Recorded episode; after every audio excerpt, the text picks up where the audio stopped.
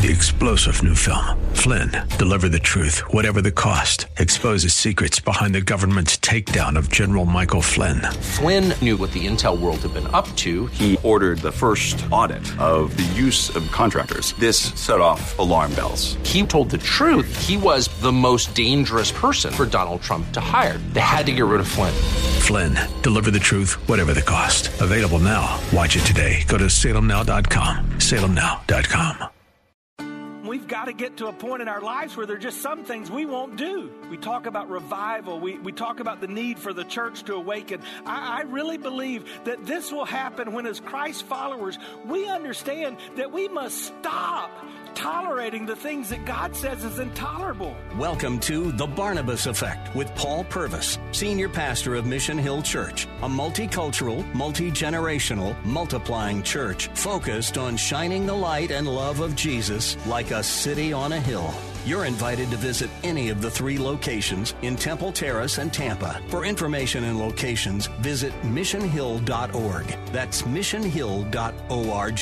Now, with today's message, here's Pastor Paul Purvis. Someone once said that what we tolerate today, we become tomorrow.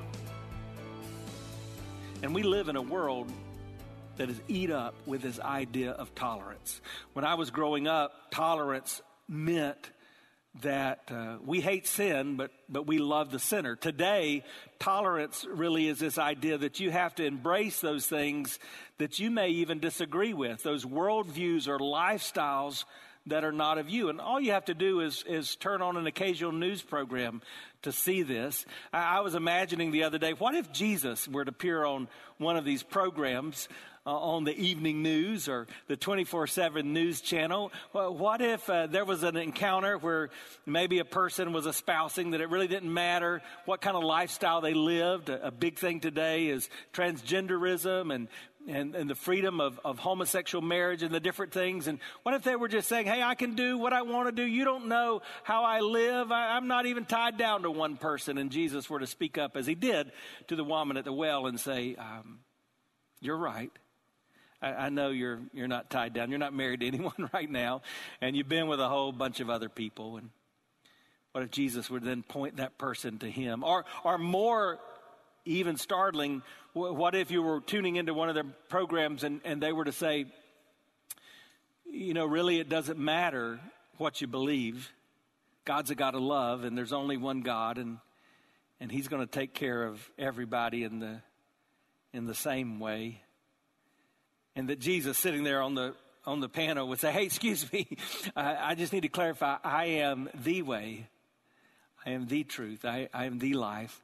No one comes to the Father but by me. I, I give you that because I, I think you can take that little mental journey and understand that Jesus would not have coexisted well in our age of toleration.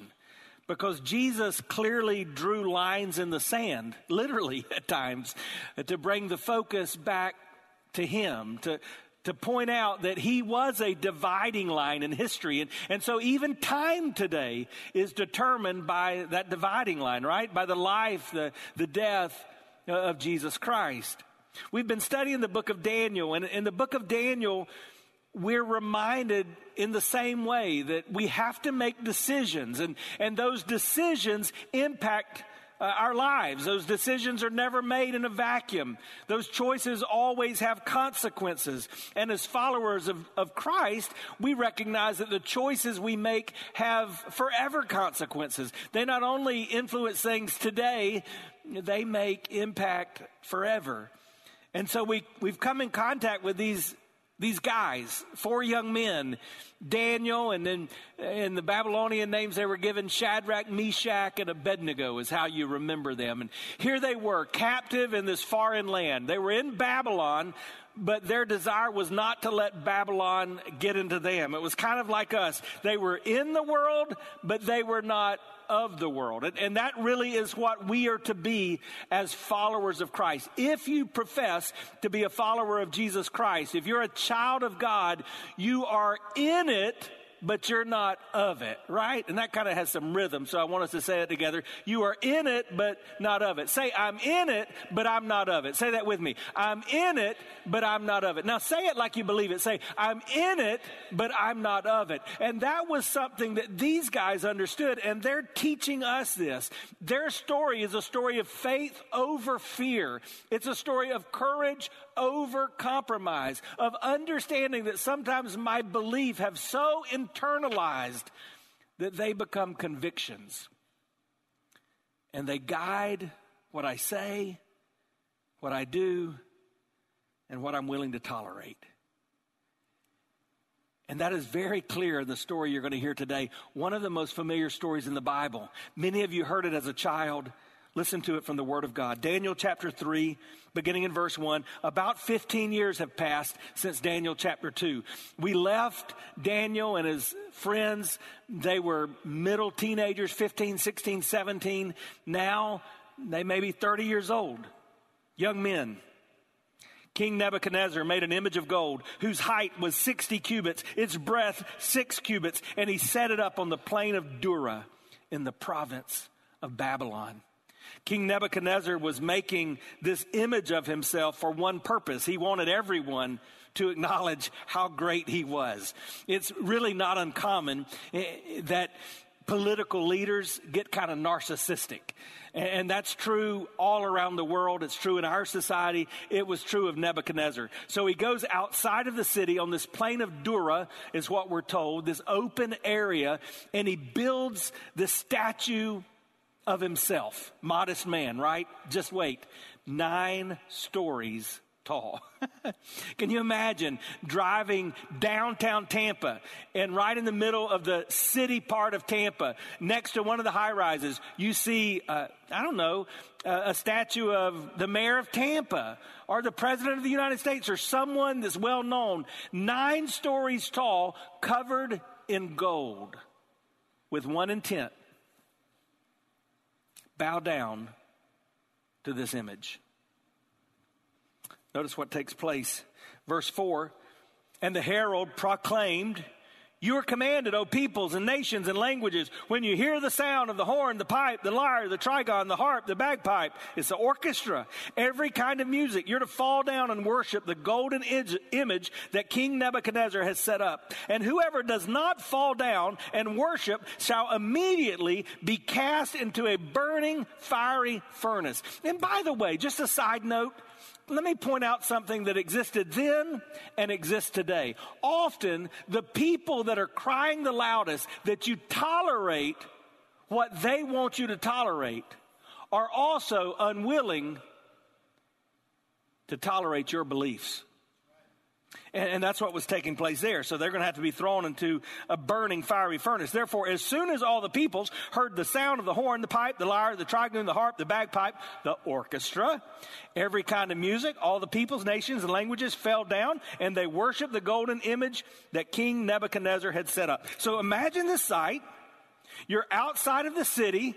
This huge image, nine stories tall, the king has said, when you hear the music, you bow down. And so you hear the music.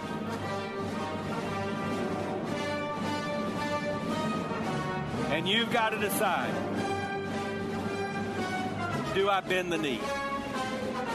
Do I bow down? You look around and you realize pretty much everybody, they're bowing. They've fallen down. They're on their face.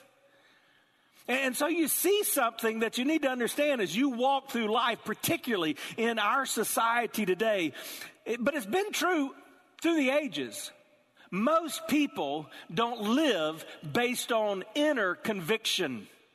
Most people change on an instant based on feelings, based on pressure, based on what they think may make them comfortable in the moment. But that's not everybody.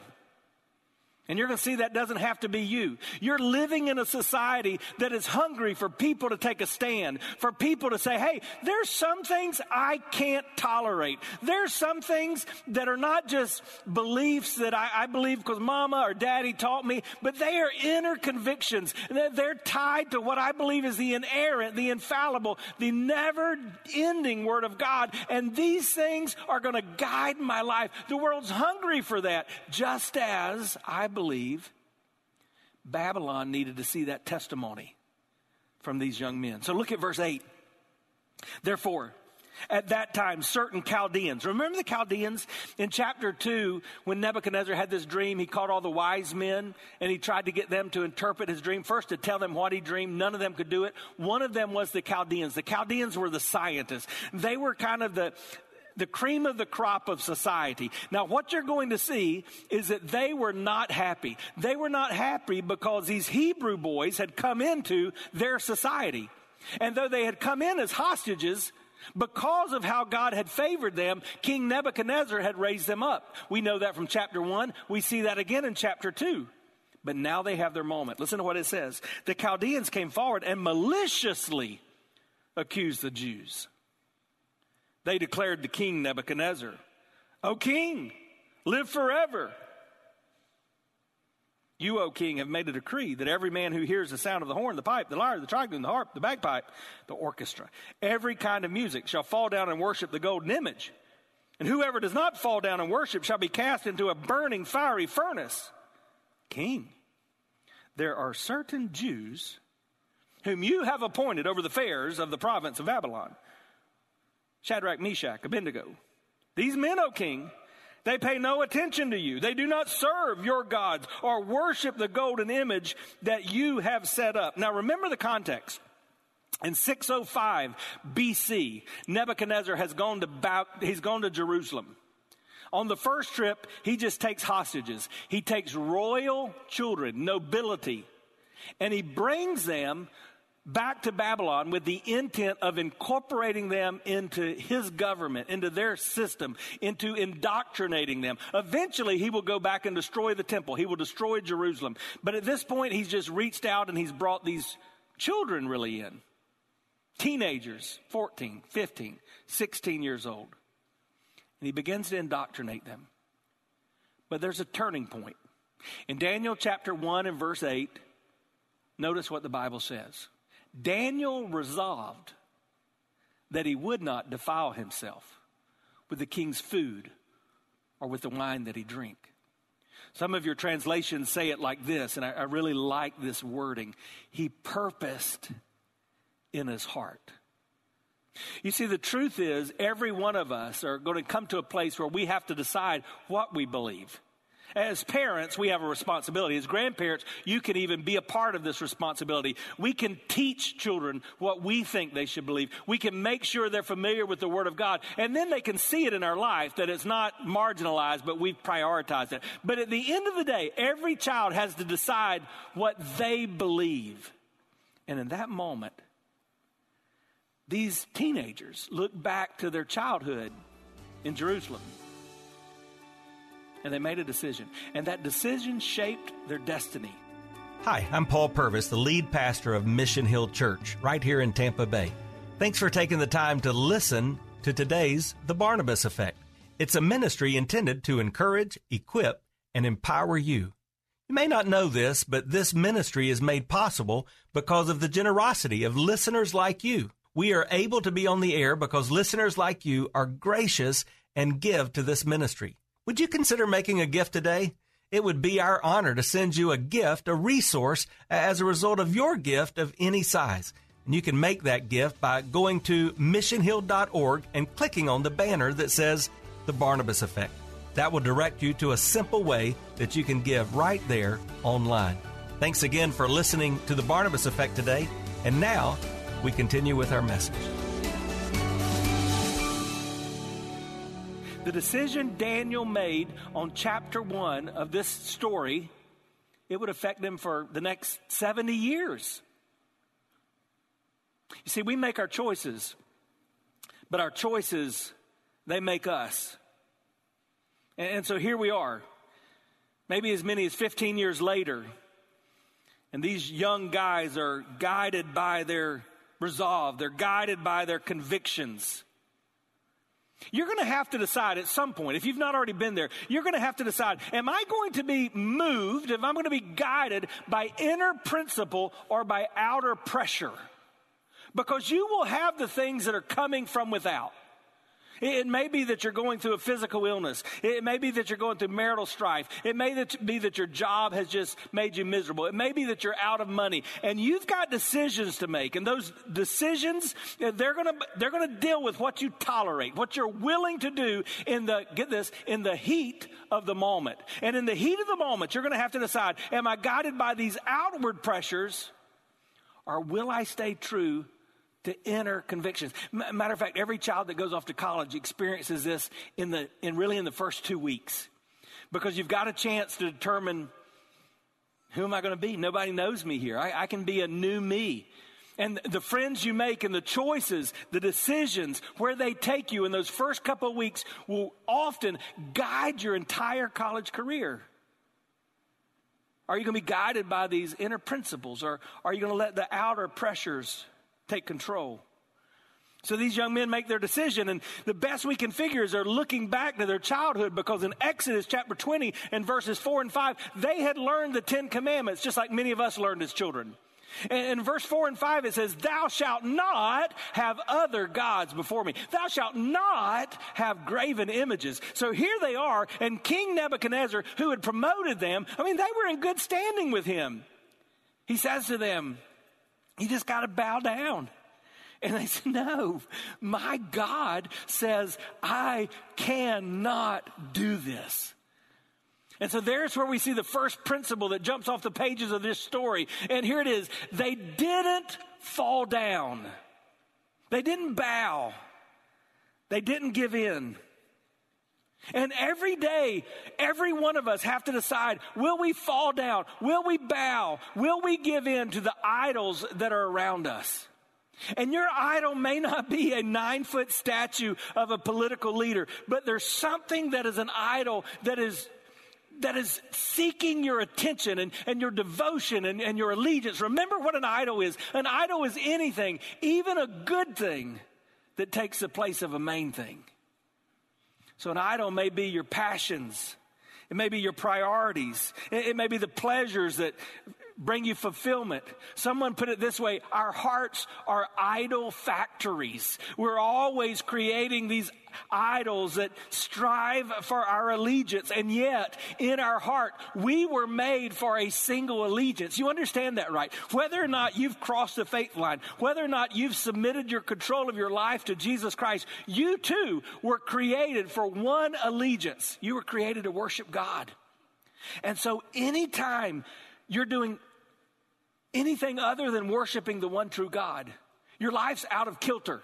It's kind of like a car that you're trying to drive, but the alignment is off. And so it's going off to a side, and you're realizing this doesn't, it doesn't feel right, because you were made to worship God. And so they did not fall down.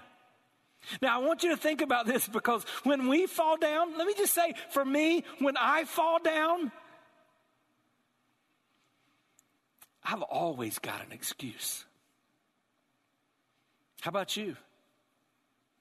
These guys, they deal with our excuses, because they kind of one-up us to the ultimate. First of all, they didn't fall down in spite of peer pressure. They did not give in to peer pressure.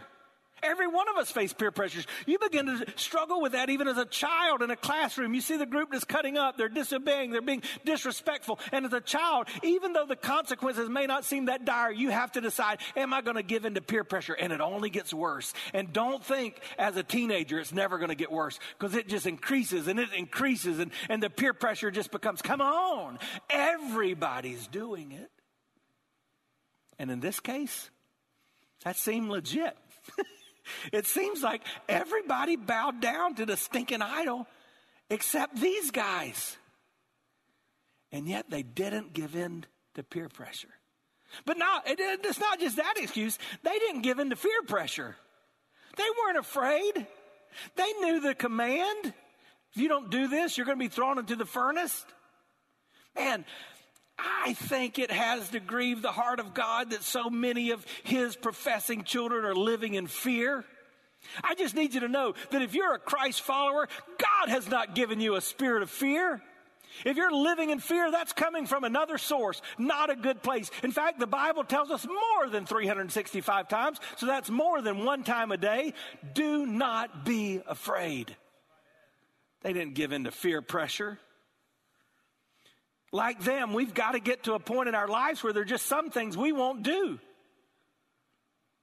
We talk about revival. We, we talk about the need for the church to awaken. I, I really believe that this will happen when, as Christ followers, we understand that we must stop tolerating the things that God says is intolerable. And it, it seems like, really, and it makes sense, with every generation, we just embrace more and more of the things that are not of God. When will the church stand up and say, enough? There are some things we won't do. We won't fall down. We will not bow. Think about what the king had done. He'd already changed their names. He'd already changed their language. Even this book of the Old Testament, it changed from chapter one, from Hebrews, from Hebrew, it changed to being written in Aramaic.